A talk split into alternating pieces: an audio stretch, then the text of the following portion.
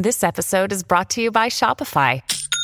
Forget the frustration of picking commerce platforms when you switch your business to Shopify, the global commerce platform that supercharges your selling wherever you sell. With Shopify, you'll harness the same intuitive features, trusted apps, and powerful analytics used by the world's leading brands. Sign up today for your $1 per month trial period at shopify.com slash tech, all lowercase. That's shopify.com slash tech. This episode is brought to you by Visit Williamsburg. In Williamsburg, Virginia, there's never too much of a good thing. Whether you're a foodie, a golfer, a history buff, a shopaholic, an outdoor enthusiast, or a thrill seeker, you'll find what you came for here and more. So ask yourself, what is it you want? Discover Williamsburg and plan your trip at visitwilliamsburg.com. When you need mealtime inspiration, it's worth shopping Kroger, where you'll find over 30,000 mouthwatering choices that excite your inner foodie. And no matter what tasty choice you make, you'll enjoy our everyday low prices, plus extra ways to save, like digital coupons worth over $600 each week. You can also save up to $1 off per gallon at the pump with fuel points. More savings and more inspiring flavors make shopping Kroger worth it every time. Kroger, fresh for everyone. Fuel restrictions apply. Welcome to the New Books Network. What do scholars owe their society? Should they try to interact with and influence the general public? Today's guest answers both questions with a definitive yes. Andrew J. Hoffman is the award winning Holcim Professor of Sustainable Enterprise at the University of Michigan, with joint appointments at the Ross School of Business and the School for Environment and Sustainability. Hoffman has published and consulted widely and has been honored for his work by, among others, the Aspen Institute and as winner of the Rachel Carson Book Prize. Welcome to the Van Leer Institute series on ideas. I'm Renee Garfinkel, your host, and I'm pleased to welcome Andrew J. Hoffman to the show today to talk about his new book, the Engaged Scholar Expanding the Impact of Academic Research in Today's World. Andy Hoffman, welcome to the podcast. Thank you, Renee. It's a pleasure to be here. What is the scientist's social contract? That is an idea that was um, uh, Jane Lubchenco put it out when she was the president of the AAAS, saying that scientists have an obligation to use their research to provide value to society. And that, that obligation is born out of the fact that they are um, producing valuable knowledge and they are also funded by uh, grants, by tuition dollars, by, by the public. And so we have an obligation to use that those resources towards the benefit of society.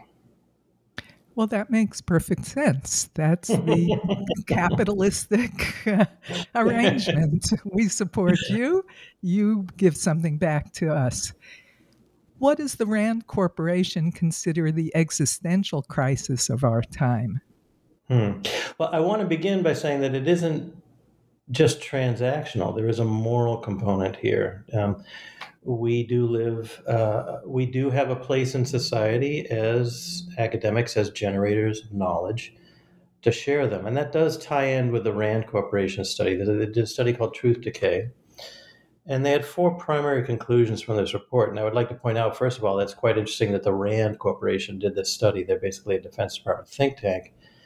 But they looked at the quality of uh, discourse around science and, and knowledge in this country and their four conclusions are number one, we are debating facts, which is concerning.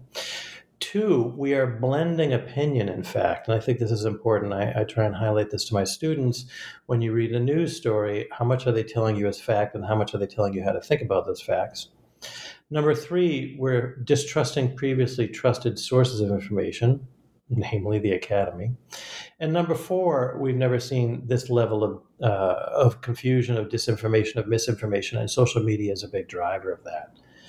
And so that report to me lays the gauntlet at the door of the academy. Our stock and trade is the generation of knowledge.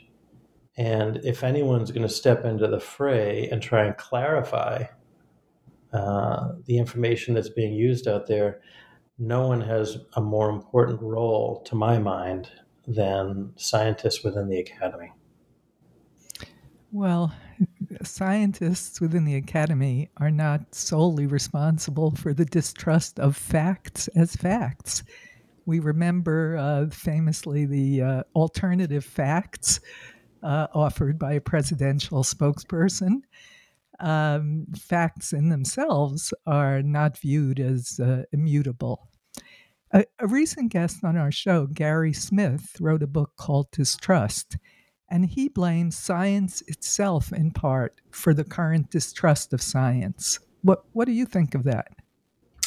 I'd like to know more about his argument, but I think that scientists, and I use the term broadly to include all academics, have not been very good at engaging the public. Uh, some of them don't want to do it, and that creates an air of uh, elites you know, what's the perception many people have of academics? Well, they're sitting in the ivory tower, sipping lattes and and enjoying life, um, which is not the truth. But also their their expertise, their ability to speak in the general public, sometimes um, uh, confuses matters, doesn't make things clear, and and we need to, in my opinion, add to our training and our rewards and our abilities and ability to speak to the general public. Well, in your book, you're very critical of tenure committees uh, for not valuing engagement activities, the interaction between academics and the public.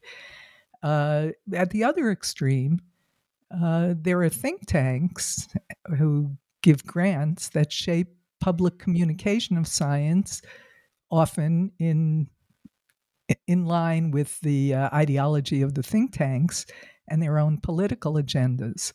So, how should the scholar walk the line between those two very powerful push and pulls? It's uh, it's it's a very challenging issue.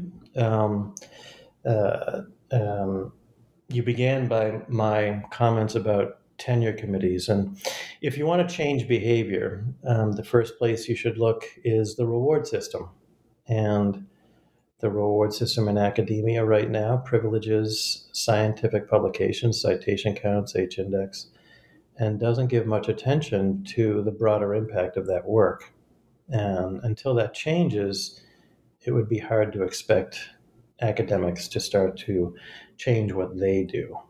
Um, in terms of how they bring it out into the world and and entering what is a very messy terrain, uh, this is very challenging. Which again requires training, it requires support, uh, it requires an entire infrastructure to help academics play this role of, dare I say it, a public intellectual, but to step out into the fray and understand not only the information they're transmitting, but the political context in which they're transmitting it. And this is very important because speaking in the general public is not the same as speaking in a seminar room. Uh, it, it's very different.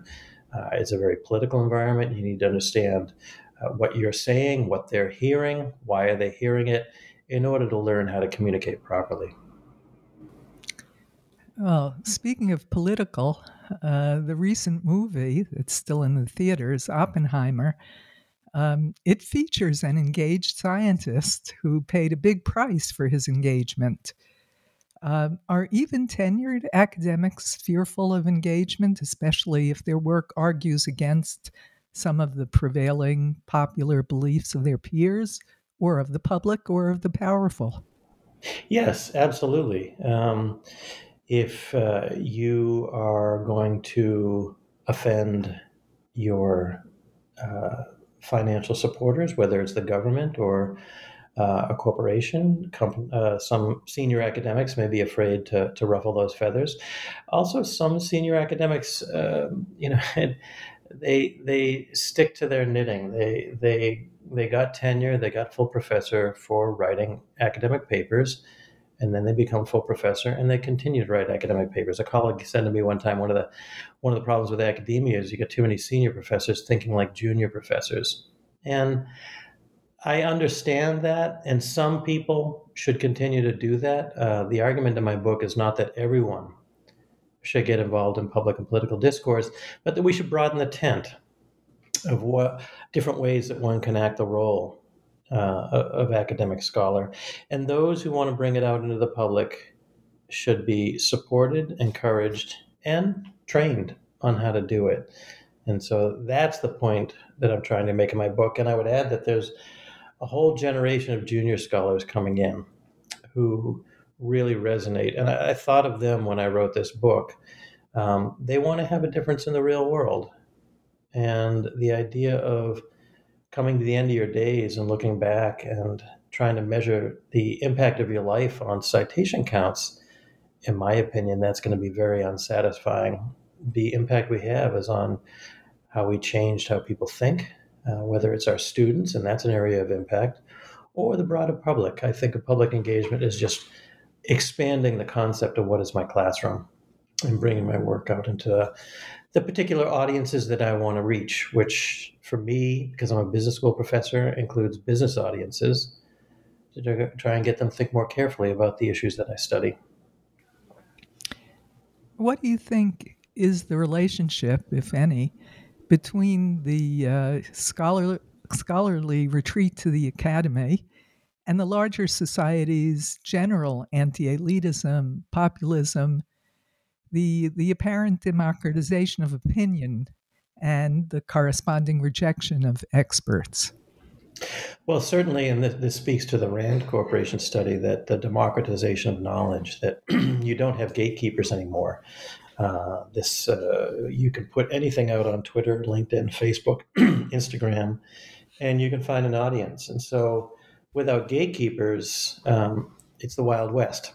And so, for that reason, I know some academics who are hesitant to step into the fray. But again, if we sit on the sidelines, that won't save us. Um, in my opinion, if we don't enter the debate and bring together credible knowledge in order to give people out there information that they can use from a trusted source, uh, then who is going to do it? And and certainly we're entering a domain where there are competing voices, some with political agendas, and, and many would argue that the university has a political agenda, that it leans left, um, that that uh, it has a, a left leaning bias. Um, I think that's in part uh, the product of academics who refuse to engage in the public debate, allowing people to form their own opinions. Um, many people in this country and the world, for that matter, don't understand the scientific process, don't understand how information is generated within the scientific community. And for that, that vacuum allows people to insert their own idea about uh, the motives, the tactics, and uh, the ultimate objectives of scientific research. And the public sometimes thinks, if I can dare to speak for them, uh, that that when academics talk, they're merely expressing their own opinions, which are no better or worse than anyone else's. And academics often do just that. You will have a mathematician who expresses her opinion on a political issue. That opinion is no better or worse than anyone else's. So uh, there there's a, a subtle double edge to the idea of scholars engaging in the public. And, and you, you, you bring up a really important point, and that is are you speaking in your area of expertise or you're speaking as a regular citizen? Um, I do also feel some frustration when I hear climate scientists having really strong opinions on certain policies or uh, economists talking about climate science. Uh, you, if you stepped outside your area of expertise, are you now becoming part of the cacophony? Um, it, it's a challenge, though. You know, we're told to, to wear multiple hats. And when you speak as a citizen, speak as a citizen. When you speak as a scientist, you speak as a scientist. In practice, I don't know how you do that. Um, but uh, I think that in the public debate, uh, we should, as best we can, stay within the areas of our expertise, uh, to maintain the authority that we have because we're grounding our statements on a strong body of literature and not just our opinion. Uh, yes, and in recent years, at least in the social sciences, um, my area, uh, but also in others, there's been uh, what what uh, academics have called the replication crisis. That we have a body of work, but when we examine the validity of that body of work, it uh, sometimes doesn't measure up. Is that the same in your field? Uh, well, I am in the social sciences as well, but more in the macro end. But uh, the replica- replicability crisis is a serious kink in the armor that allows people to say, "See, uh, the, the the research is questionable, therefore I'm not going to listen to anything they say."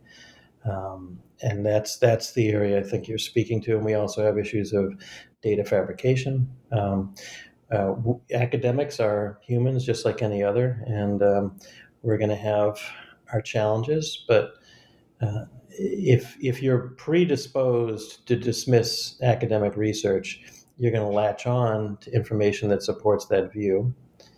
And if you're predisposed to to agree with academic research, you're going to be more willing to put aside contrary information. And that's the that's the challenge in our world today is to try and form solid opinions with the overflow of information that's coming towards us and recognize that nothing is perfect. When, for example, um, scientists come out with research that uh, challenges the body of knowledge that precedes it, does that mean that scientists don't know, or does it mean that we are open to changing positions based on new information, new research? And I think that anytime there's a shift within the body of literature, people say, "See, they don't know," and that that's not an accurate description of how science works. That's true. That's true. And I, I think uh, uh, scientists and academics need to make that clear and and offer their newest understandings with humility. Exactly. Uh, exactly. Now, now, now, some scholars just love their work. They love to discover, to understand, and they don't feel the need to communicate it beyond their peers and their students.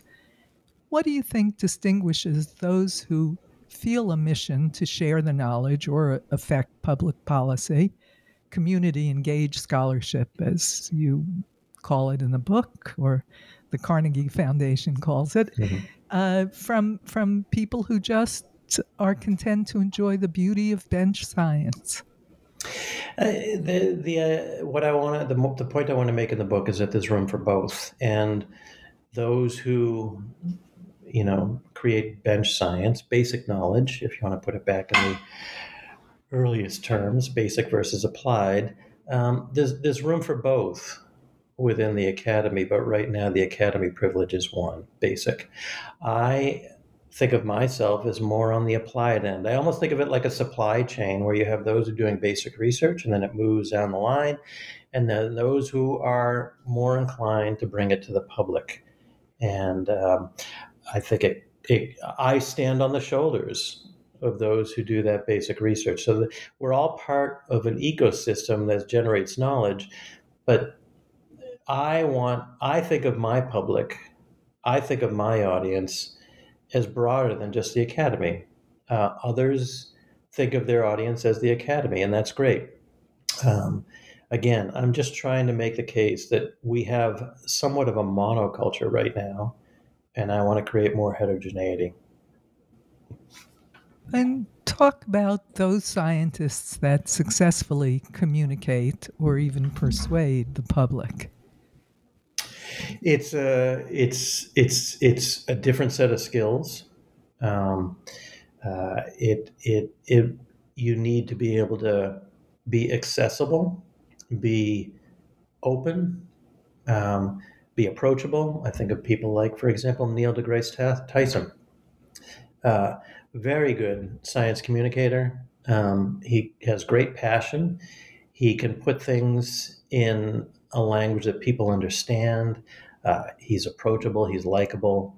Um, this is not your typical description of an academic scholar, uh, but there are those that are doing it, and in the social sciences, an increasing number. I'm thinking, for example, Adam Grant, um, who is at Penn, who's really done a great job of pulling together a, uh, a, a, large body of literature and bringing out into the general public that can then use it, uh, apply it, try and um, make value out of it in the general public. And so, it, it, it it's a it's a it's a posture. It's a it's a personality trait. It's a skill set. I, I think it can be learned, but only to a certain degree. Um, I have been involved in conversations on on research in this area, and uh, I do have a little bit of um, sarcasm towards it because a lot of people will do this research and analyze how people respond to information, and it's very scientific. But again, at the end of the day, you need to be approachable, accessible, honest. Um, have a, a, an air of integrity. Uh, I liken it to the the idea that if you are speaking to the public, the dynamics may be similar to you speaking to your partner. And if you're trying to work out an issue in your relationship, if you say to your partner, I have this scientific paper right here that says if we follow this flow chart, we will work out our relationship, and your partner would have every right to say, uh, no, sorry, that's not going to work. Um, possibly even jam that paper down your throat. How do you work out your issues in your relationship? By being open and honest and um, and engaged. And I think that's the same for scholars as well, which means listening as much as speaking. Um, there is a, a, term in, in the science communication literature of the knowledge deficit uh, model, and that is that I, as an academic, come to you as a layperson. I look at you as your brain being half empty, so I'm going to pour my knowledge into your brain. You're going to start to think like me, and you're going to start to make the right decisions. Uh, the public does not like that model. I actually think our students don't like that model. Um, it comes down to engagement and the word humility. You brought it up earlier. I think it's important. Um, there are many sources of knowledge in the world, they don't all lie within the academy. Um, there's vernacular knowledge. If you want to understand what's going on in a community, you can research academic papers, you can go out and talk to people in the community. If you want to understand what's going on in business, people in business uh, a they live in that world they know a lot about it but b uh, a lot of business is doing uh, good research. Government agencies nonprofits are doing good research. So um, i think that uh, uh, that hu- word humility uh, is one that we can flag for this conversation. Would you say that anthony fauci was a successful communicator during the covid pandemic? Whew. that's a you know what an extraordinary set of circumstances to be thrust into communicating on such a difficult issue. Uh, so it's very hard to judge him because the, the, the circumstances were just so extreme and so unusual that uh, could he have done things differently? Absolutely. Um, does that mean he was wrong? No, I'm not so sure because uh, he had to do it on the fly uh, in a context again that was just so extraordinary that um, he had a lot of history on doing this, so he did the best he could. Would someone else have done it differently? Yes. Would the outcome have been different? Yes. Would it have been better? I don't know. I don't know. That, that's a really tough question. Yeah, he really worked at it every day. Yeah, and it, yeah. it was not easy. Not easy. Uh, in, you know, it's interesting. Your... I when I first started um, doing my work on um, climate change perceptions, uh, why do people disagree with the science? I started getting hate mail, and um, it was new to me. It was kind of a shock, and uh, I, my first thought was, well, I should have phrased things differently, and then I realized that's only partially true because if someone's inclined to disagree with me, no matter what I say, they're going to disagree with me. Phraseology isn't going to help in that circumstance. Persistence will. And so, you know, would he have run into headwinds no matter what he said? I think so. If he had phrased things differently, would those headwinds have subsided? I don't think so. Um, but his persistence, uh, that's the key, I think. Uh, you suggest that uh, scientists use techniques such as storytelling, but without watering down the work uh, or or inflating their own confidence in it. Um, I understand how that might happen in a clinical science. Uh, you can talk about, uh, for example, the increased uh, risk of suicide in adolescents in the States and illustrate it with an example, a story that would be very moving. But how, how would it work in other fields? Well, storytelling, stories stick. People remember stories. When I give talks, I try and sprinkle them with stories. I try and open with a story. The story has to tie with what you're talking about, but people will remember those stories. Um, a good communicator is a good storyteller. There's even to the point where I know some universities have brought experts in to teach scientists how to tell stories. Um, uh, I was part of a, a, group with the National Academies called the Science of Science Communication. And in one of our conferences, a central theme was storytelling.